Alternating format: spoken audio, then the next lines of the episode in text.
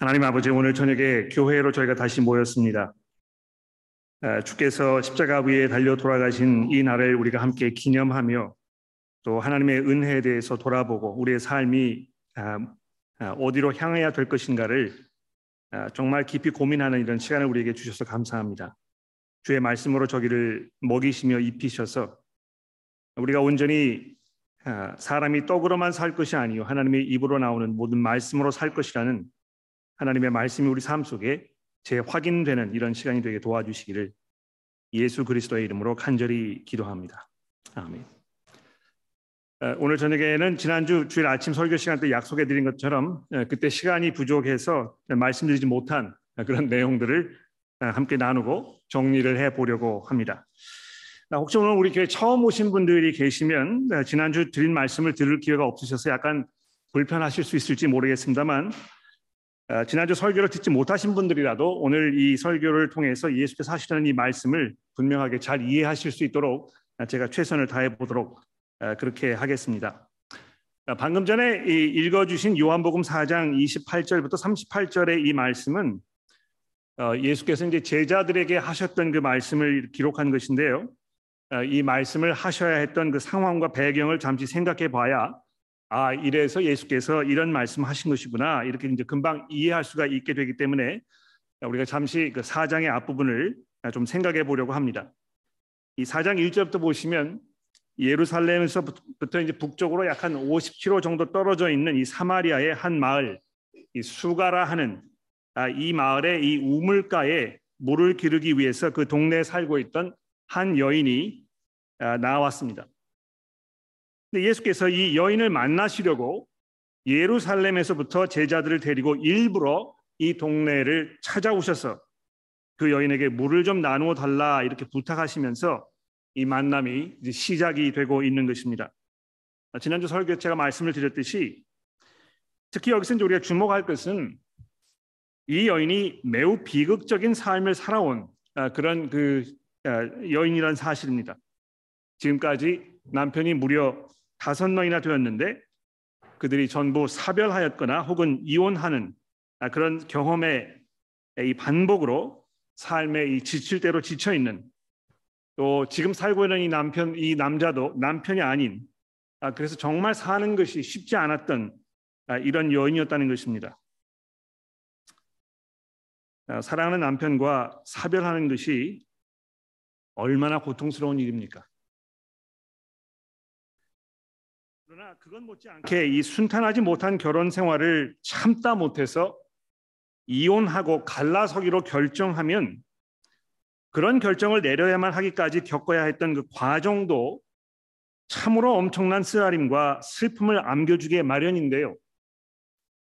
이 여인이 그런 악몽 같은 경험을 다섯 번이나 겪고 있으니 또 지금 살고 있는 이 남자와도 어떤 결말을 얻게 될지 우리가 알 수 없는 이런 상태에 있으니 정신적으로 육체적으로 만신창이가 되어 있는 상황에 있었다고 이야기해도 전혀 과언이 아닐 것입니다. 여러분 그런 면에서 이 여인은 우리 모두의 참 모습을 대변해 주는 아, 그런 그 인물임에 분명합니다. 우리 모두에게도 이루지 못한 꿈이 있어 아쉬움과 후회가 있지 않습니까? 아, 현재의 형편이 만족스럽지 않아서 스스로에 대한 원망과 주위 사람들을 향한 부러움에 내 자신을 자유롭게 하지 못하는 이런 상황에 계시지 않습니까? 지금 겪고 있는 어려운 상황이 너무 무거운 짐으로 내 어깨를 짓누르고 있기 때문에 그래서 때로는 과음으로 때로는 불륜으로, 때로는 흔히 하는 여가 선용을 위해서 하는 그 취미 생활로, 여행으로 삶의 공허함을 달래보려고 합니다만 이 모든 것들은 한결같이 순간적일 뿐 그 순간이 지나면 전보다 더 큰 공허함과 외로움이 우리의 삶을 엄습해 오는 것입니다. 물론 개 중에 나는 이런 생각과 느낌을 한 번도 겪어보지 못했고 고민해보지 못했다 이렇게 말씀하시는 분들이 계실지도 모르겠습니다. 아주 유복하고 또 화기 넘치는 그런 가정에서 무엇 하나 부럼 없는 아, 그런 그 아름다운 환경에 자라오신 분들은 또는 원래 아주 뭐 모든 면에서 낙천적이고 긍정적이셔서 비관적이거나 부정적인 생각을 아예 해본 적이 없는 분들이 계실지도 모르겠습니다. 그래서 아 이렇게 이야기하는 거는 나와는 뭐 전혀 상관이 없는 내가 잘 납득이 되지 않는 그런 이야기라 이제 이렇게 생각하실지도 모르겠습니다. 그런데 여러분 아, 구약 성경 전도서 3장 11절에 이런 말씀이 있는데요. 하나님께서 인간의 모든 인간들의 마음 속에 영원한 것을 사모하게 만드셨다. 그래서 그것을 바라며 그것을 얻고자 하는 마음을 주셨다 이렇게 이제 말씀하시면서 그러나 동시에 사람으로 하여금 하나님이 하시는 그 시종의 일을 사람이 측량할 수 없도록 하셔서 마음 속에는 이 영원한 것을 사모하는 그런 마음이 있지만 도무지 그것을 어디에서 무엇으로 채울 수 있는지에 대해서 분간하지 못하도록 이렇게 만들어 놓으셨다고 성경이 이야기하고 있는 것입니다. 즉 다시 말해서 뭘 말하는 것입니까? 여러분과 제가 삶 속에서 지금 누리고 있는 이것이 전부가 아니고 이것과는 전혀 다른 어떤 영원한 것이 있다는 것을 우리가 마음속으로 알고 있지만 내가 그것을 어디서 얻어야 될 것인가 무엇으로 그것을 채울 것인가에 대한 아무런 대답이 없이 우리가 공허함 속에서 살아가도록 하나님께서 사람들 만들어 놓으셨다고 성경이 이렇게 얘기한다는 것입니다. 그래서 우리가 겉으로는 괜찮은 것처럼 보일지 모르지만 사람은 그 마음속에 누구나 아, 이게 아닌 것 같은데 이게 전부가 아닐 것 같은데 하는 그런 불안함을 품고 살고 있다는 것입니다. 그런데 그런 여자에게 아니 예수께서 지금 여러분과 저에게 내게 물을 좀 나누어 줄 수 있겠냐고 물으시면서 찾아오신 것입니다. 아, 예수께서도 다른 모든 사람과 마찬가지로 특히 이 여인처럼 똑같이 갈등 갈증을 느끼셨고 그래서 모든 인간들이 하는 것처럼 물을 마셔야 하셨을 뿐만이 아니고요. 아, 이 4장 8절 말씀에 보시는 것처럼 다른 제자들과 마찬가지로 이 허기진 배를 채우셔야 했었습니다. 그런데 잠시 후에 다시 살펴, 자세히 살펴보겠습니다만 예수께서 느끼셨던 갈증과 배고픔은 단순히 육체적 필요로부터 오는 갈증과 배고픔만은 아니었다는 것입니다.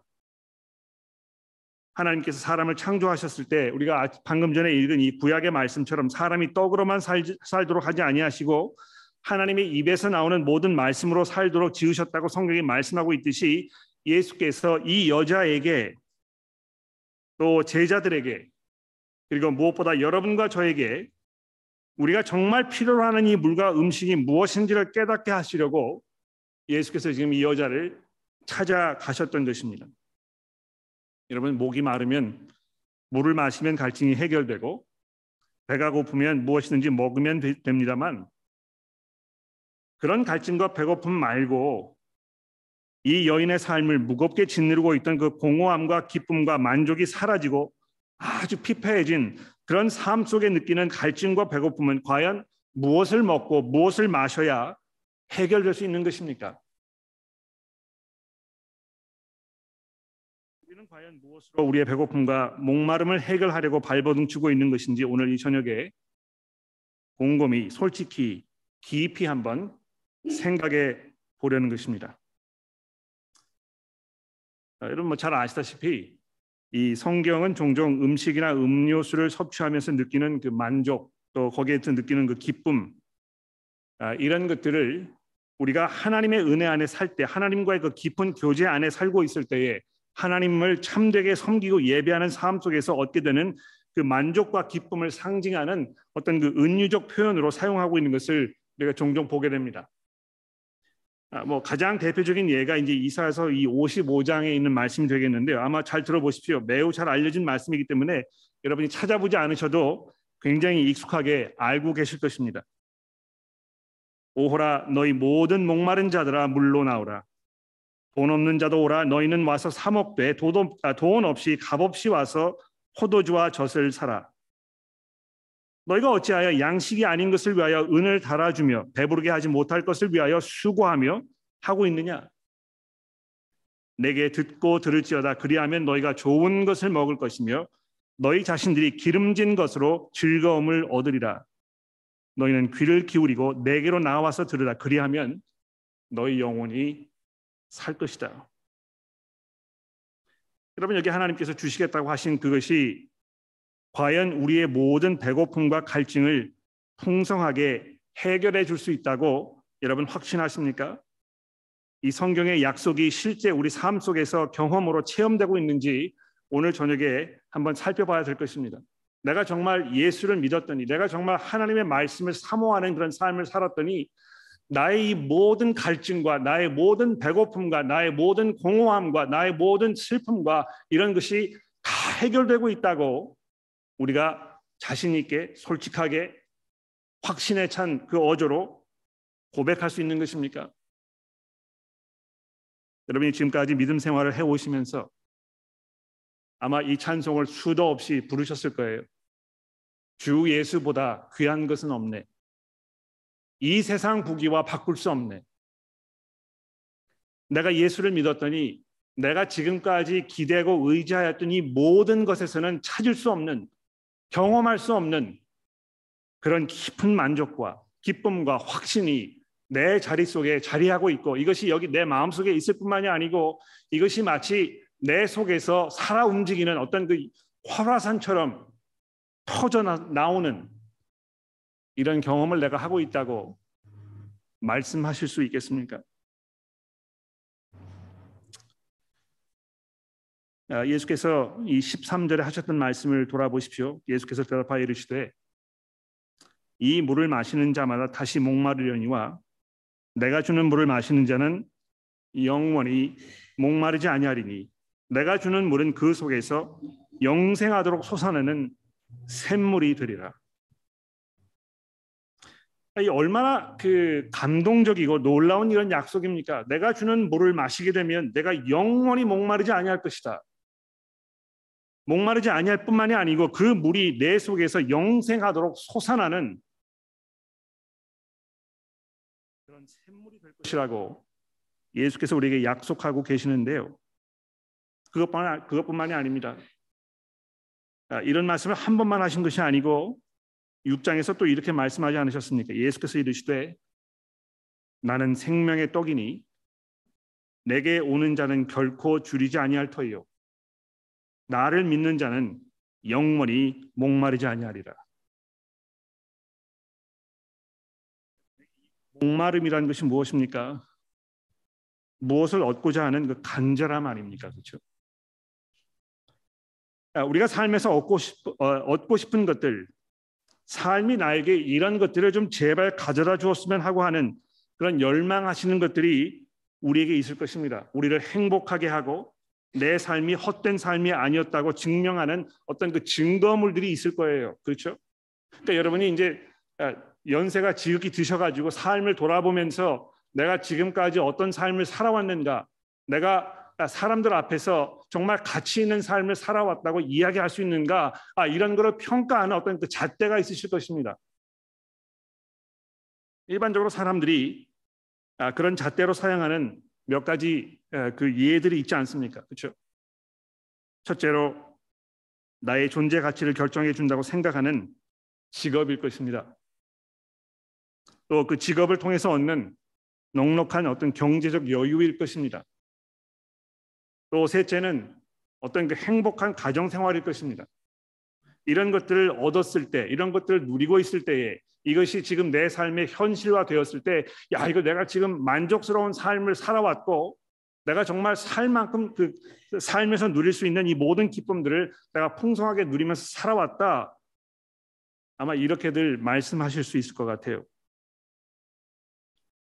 어, 제가 그 인터넷에서 아, 한국에 보면 이제 고용 정보원이라는 곳이 있습니다. 그 들어보셨는지 모르겠는데요.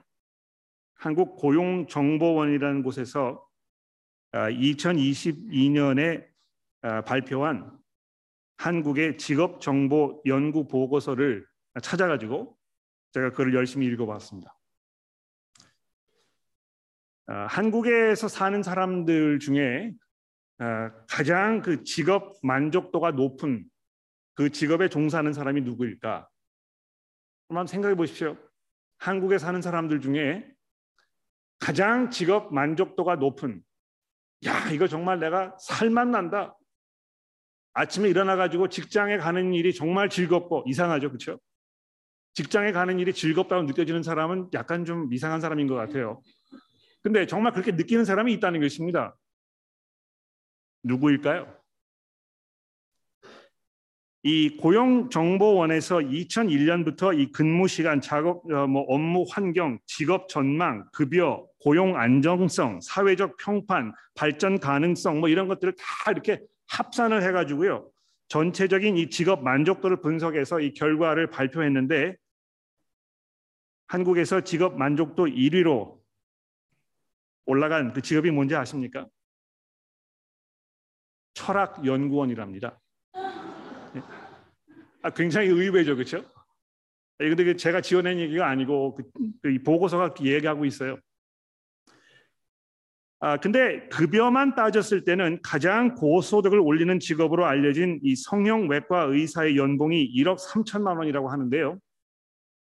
이 1억 3천만 원보다 상당히 뒤지는 7만 4, 7,400만 원밖에 되지 않는답니다. 연봉이. 그런데 이 다른 모든 분야를 총망라하였을 때 그 직업 중에서 이 철학 연구원이라는 직업을 가지고 있는 이들이 가장 직장 생활에 만족을 느끼며 살고 있다고 하는 것입니다. 믿기 어려워요, 그렇죠? 이 철학 연구원 하면 뭐 아마 대학교나 뭐 이런 데서 그 철학을 이렇게 생각하고 뭐 글을 쓰고 연구하는 이런 사람들인 것 같은데 그 사람들이 제일 직업의 만족도를 느끼고 살, 살고 있다는 것입니다. 근데 1위부터 30위까지 이제 명단을 쭉 보니까 아닌 게 아니라 예상했던 대로 가정의학과 의사, 이비인후과 의사, 안과 의사, 내과, 내, 아, 외과, 마취병리과, 성형외과 의사 등등 의료계에 종사하시는 분들의 직업 만족도가 평균적으로 가장 높았고요. 그 다음에 학문에 종사하시는 연구원들, 뭐 식품공학 연구원, 수학 통계 연구원, 천문 및 기상 연구원 등 이런 분들이 뒤를 이었는데요. 재밌게도 뭐 글을 쓰거나 음악을 하시거나 미술처럼 예술하시는 분들 또는 목회를 하는 성직자들은 전혀 명단에 오르지를 못했습니다.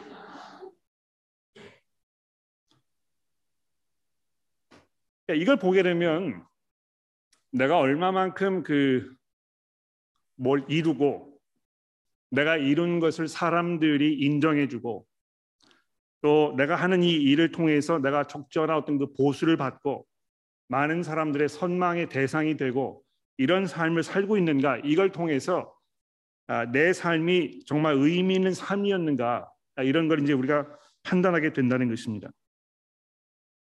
근데 여러분 우리 그리스도인들은요 이와는 많이 아, 전혀 다른 관점에서 우리가 이 문제를 바라보지 않을 수 없습니다. 우리들에게 중요한 질문은 과연 내가 얼마나 만족과 행복을 누렸는가 이것이 아니고요. 잘 들어보십시오. 내가 얼마만큼 만족과 행복을 누리면서 내 삶을 살고 있는가 이것이 아니고 내 삶이 얼마나 하나님께서 기대하셨던 몸의 모습에 그 부응하고 있는가 이것이라는 것입니다. 네, 여러분.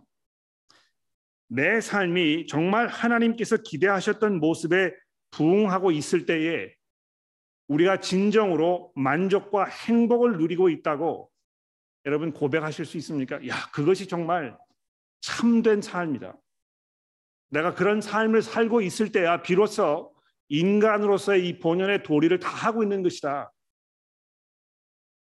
이렇게 이야기, 하실 수 있겠습니까? 우리 그리스도인들에게 가장 우선적으로 중요한 것은 나의 만족과 나의 행복이 아니고 하나님의 영광이라는 것입니다. 그러니까 이것을 우리가 이제 그 아, 말로 이렇게 이해하기 되게 쉬운 것 같아요. 그러니까 제가 아마 이렇게 말씀을 드리면 여기에 대해서 반박하실 분들이 한 분도 안 계실 것입니다. 우리의 삶에 이 참된 그 중요한 가장 우선적인 것은 나의 만족이나 나의 행복이 아니고 하나님의 영광이라 이렇게 말씀을 드렸을 때 그렇지 당연하지 그러나 실제로 우리가 이것을 이제 삶 속에 접목, 접목시켜 보았을 때 이렇게 되지 않는 경우가 굉장히 비일비재하다는 것입니다. 아, 이 점에 대하여 예수께서 오늘 본문을 통해서 뭘 말씀하시는지 잘 한번 들어봅시다. 아, 4장 34절 말씀에 이제 결정적인 예수님의 말씀이 이제 등장을 하는데 여기 뭐라고 되어 있습니까? 나의 양식은 나를 보내신 이의 뜻을 행하며 그의 일을 온전히 이루는 바로 이것이니라. 나의 양식은 나를 보내신 이의 뜻을 행하며 그의 일을 온전히 이루는 이것이니라.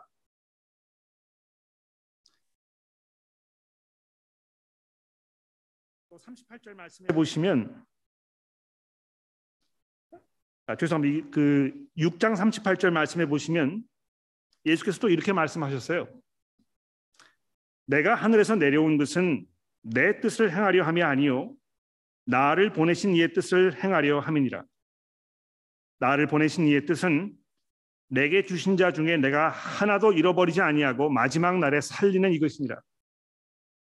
내 아버지의 뜻은 아들을 보고 믿는 자마다 영생을 얻는 이것이니 마지막 날에 내가 이를 다시 살리리라. 예수께서 아주 분명한 이 삶의 목적 의식이 있으셨던 것입니다. 그렇죠? 내가 이 땅에 존재하는 것은 다른 것이 아니고 나를 보내셨던 내 아버지의 뜻을 행하는 것이다. 근데 그렇게 하였을 때 내 삶 속에 너희들은 알지 못하는 이 양식이 있는 것이다. 너희는 이 육체적인 어떤 그 배고픔, 갈증, 아, 이런 것을 해결하기 위해서 정말 발버둥 치면서 애를 쓰면서 땀을 흘리면서 잠자지 않으면서 모든 고통을 감수하면서 희생하면서 살고 있지만 내가 이 땅에 온 목적은 나를 보내신 그 분의 뜻을 완성하는 것이다. 그런데 그렇게 하였을 때 그것을 통하여 나는 음식으로는 해결할 수 없는 깊은 만족과 깊은 행복이 내게 있다고 예수께서 말씀하고 계시는 것입니다. 이 요한복음을 이제 설교하면서 제가 뭐몇번 말씀드렸습니다만 아, 특히 이제 이 요한복음을 보면 예수께서 얼마나 이 아버지 하나님을 사랑하셨는지 우리가 알게 되는 것입니다. 이 성전이 성전으로서의 역할을 잘 하고 있지 못했을 때 그 하나님의 그 집을 향한 자기의 열정으로 이것이 내가 삼킨 바 되었도다 이제 이렇게 이야기하셨었는데요. 뭐 그 장면도 그렇고 어, 예수께서 6월절에 이 예루살렘에 올라가셔서 거기에서 6월절을 지키시는 그 모습에서도 그렇고 오늘 여기 본문에서 말씀하듯이 내 아버지의 뜻을 행하는 이것이 나에게 양식이 된다고 이야기하셨던 예수의 이 말씀을 보면서 얼마만큼 예수께서 하나님 아버지에게 헌신되어 계셨는지를 우리가 다시 한번 보게 되는 것입니다. 아, 근데 이 아버지의 뜻이 무엇입니까? 아버지께서 이 땅에 이 아들을 보내신 그 궁극적인 그 근본적인 어떤 면에서는 이 세상이 존재하는 그 유일한 이유가 무엇입니까? 아들을 보고 믿는 자마다 영생에 이르도록 하시는 바로 이것이 이 아버지의 뜻이고 그것을 이루시기 위해서 이 땅에서 수고하시고 이 땅에서 사역하시고 이 땅에서 고난을 당하시고 죽음을 당하시고 부활하셔야 했던 그 예수 그리스도의 모습에서 아이 예수님의 삶의 이 우선순위가 그 삶의 목적이 어디에 있었는지에 대하여 우리가 확 분명하게 깨닫게 되는 것입니다.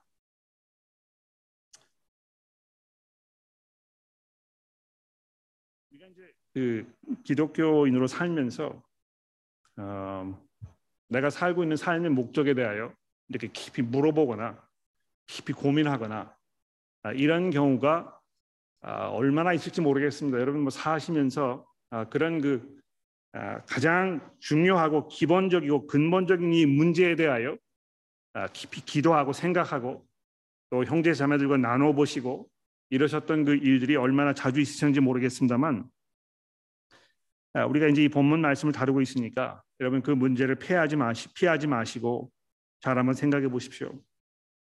내가 정말 예수 그리스도 그분처럼 이 땅에 내가 존재하는 이 목적을 나의 행복과 나의 만족을 우선으로 생각하는 것이 아니고 나를 이 땅에 보내셨던 내 아버지의 그 뜻 이것을 이루는 것으로 정의를 내리고 있는지 한번 돌아보자는 것입니다. 내가 왜 이렇게 바쁘게 살고 있는 것인가? 내가 왜 이렇게 많은 시간을 여기에 투자해서 마치 그것이 내 삶의 목적인 것처럼 마치 그것이 나를 어떤 그 이 존재의 이유를 주는 것처럼 마치 그것으로 인해서 내가 자랑스럽게 생각하고 마치 그것이 나를 다른 사람보다 더 나은 삶을 살고 있는 것처럼 이렇게 느끼도록 하는 그 우월성을 주고 있는 것인지.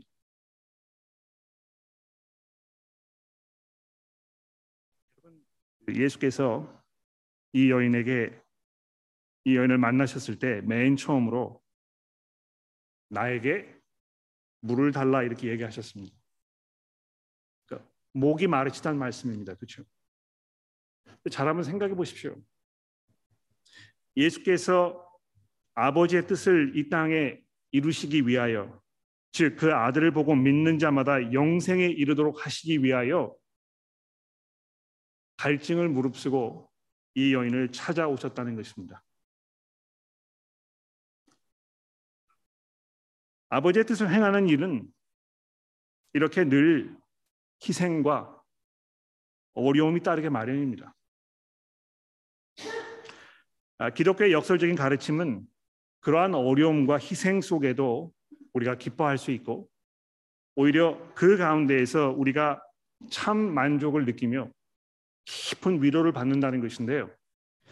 좀 안타깝게도 어, 교회에서 우리가 이 그 남 섬기는 일을 하면서 그 일이 참 어렵고 고통스럽기 때문에 아, 그것을 하였을 때 나에게 깊은 위로와 만족과 기쁨과 평안이 있기보다는 아 이거 이제 힘들어서 못하겠다. 나 이제 좀 쉬어야 되겠다. 또는 나의 수고와 나의 이런 헌신을 알아주지 못하기 때문에 내가 정말 섭섭하고 어렵다. 이렇게 해서 마음의 어떤 그 원망, 불평 이런 것만 쌓여가게 되는 이런 안타까운 경우를 우리가 종종 보게 되지 않습니까?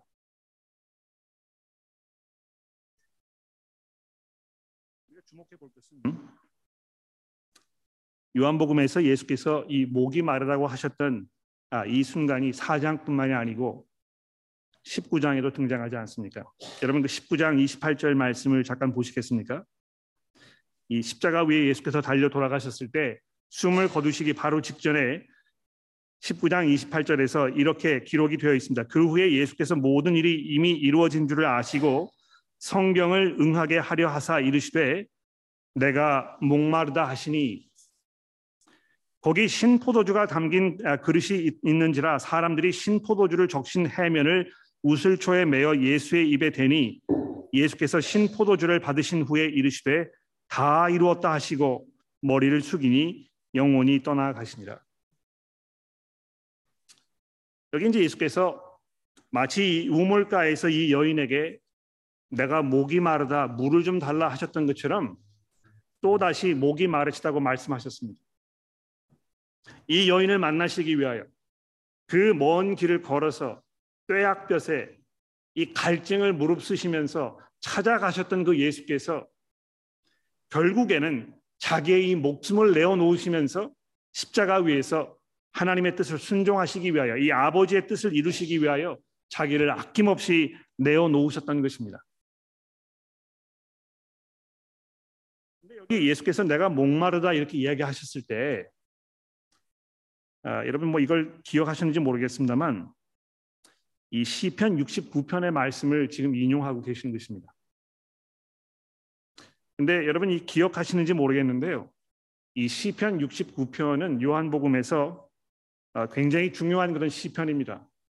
왜 그렇습니까? 이미 예수께서 성전을 그 정리하셨을 때 이 시편 69편 여기 이 구절에 있는 말씀을 예수께서 이미 요한이 인용하고 있거든요. 기억하십니까? 이 시편 기자가요.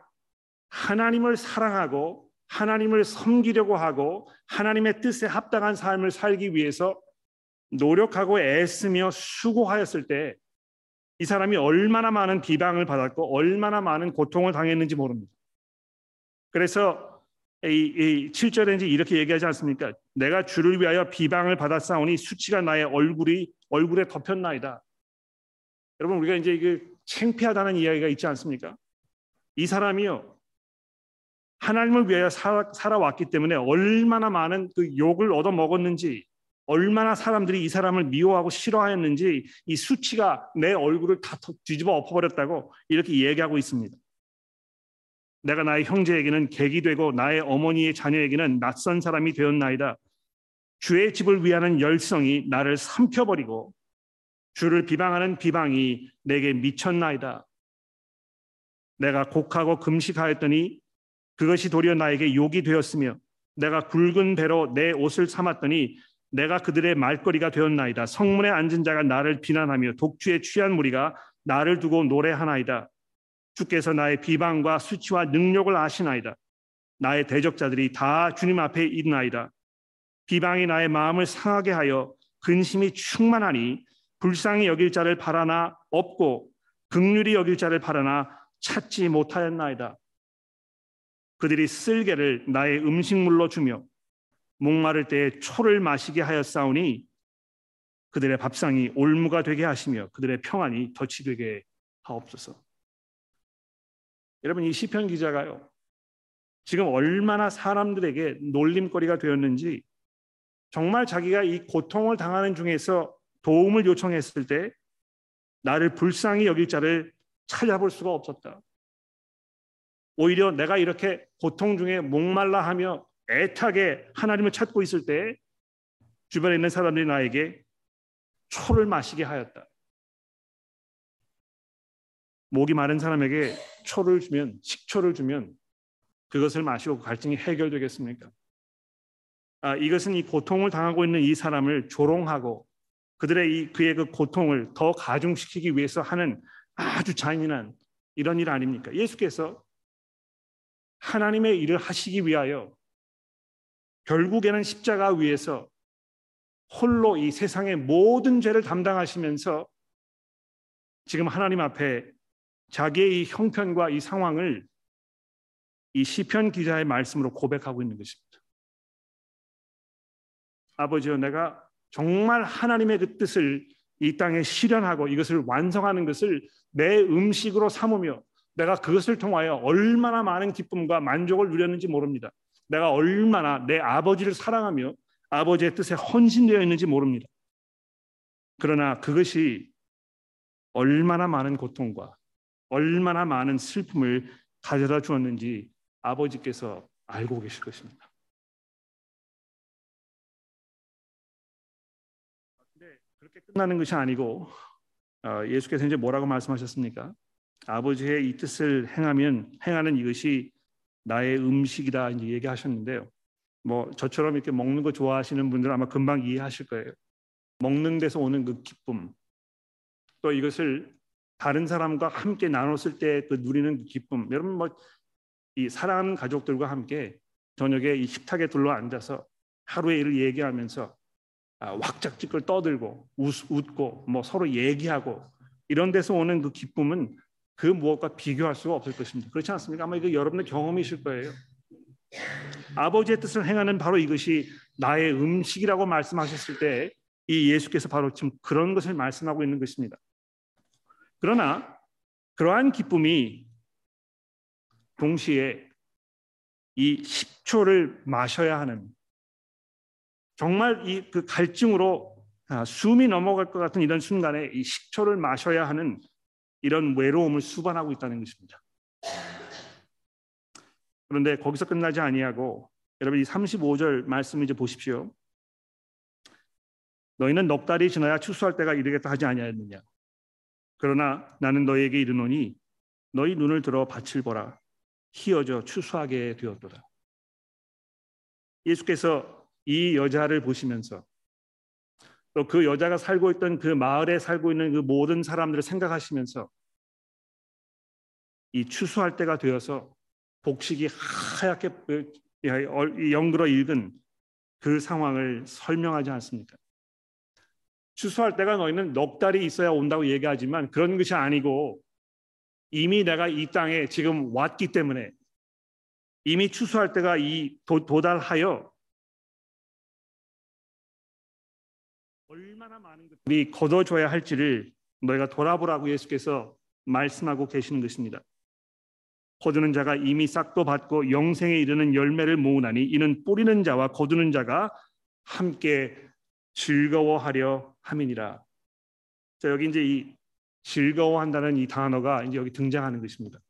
바로 이 앞에서 이 시편 기자의 그 말을 인용하면서 이 목마름에 대하여 이야기하였지만 그리고 그러나 그것이 일시적인 목마름일 것이고 또 이 하나님의 뜻을 추구하는 삶을 살았을 때 겪는 이 어려운 것들이 부분적으로 고통스러운 일이지만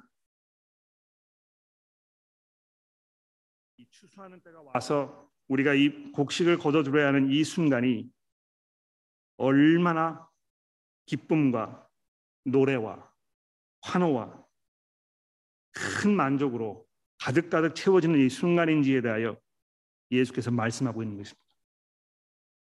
근데 여기 보시면 이 거두는 자하고 그러니까 뿌리는 자하고 거두는 자를 이렇게 구분하셔서 지금 말씀하고 계세요.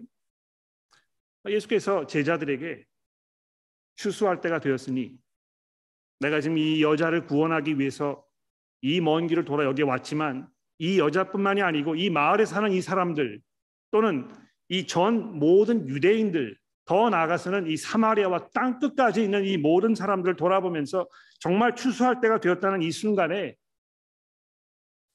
너희들은 씨를 뿌리지 아니하였지만 이것을 이 거두는 그 기쁨에 내가 너희를 동참시키는 것이다. 말씀하고 있다는 것입니다. 아, 여러분이 오해하지 마십시오.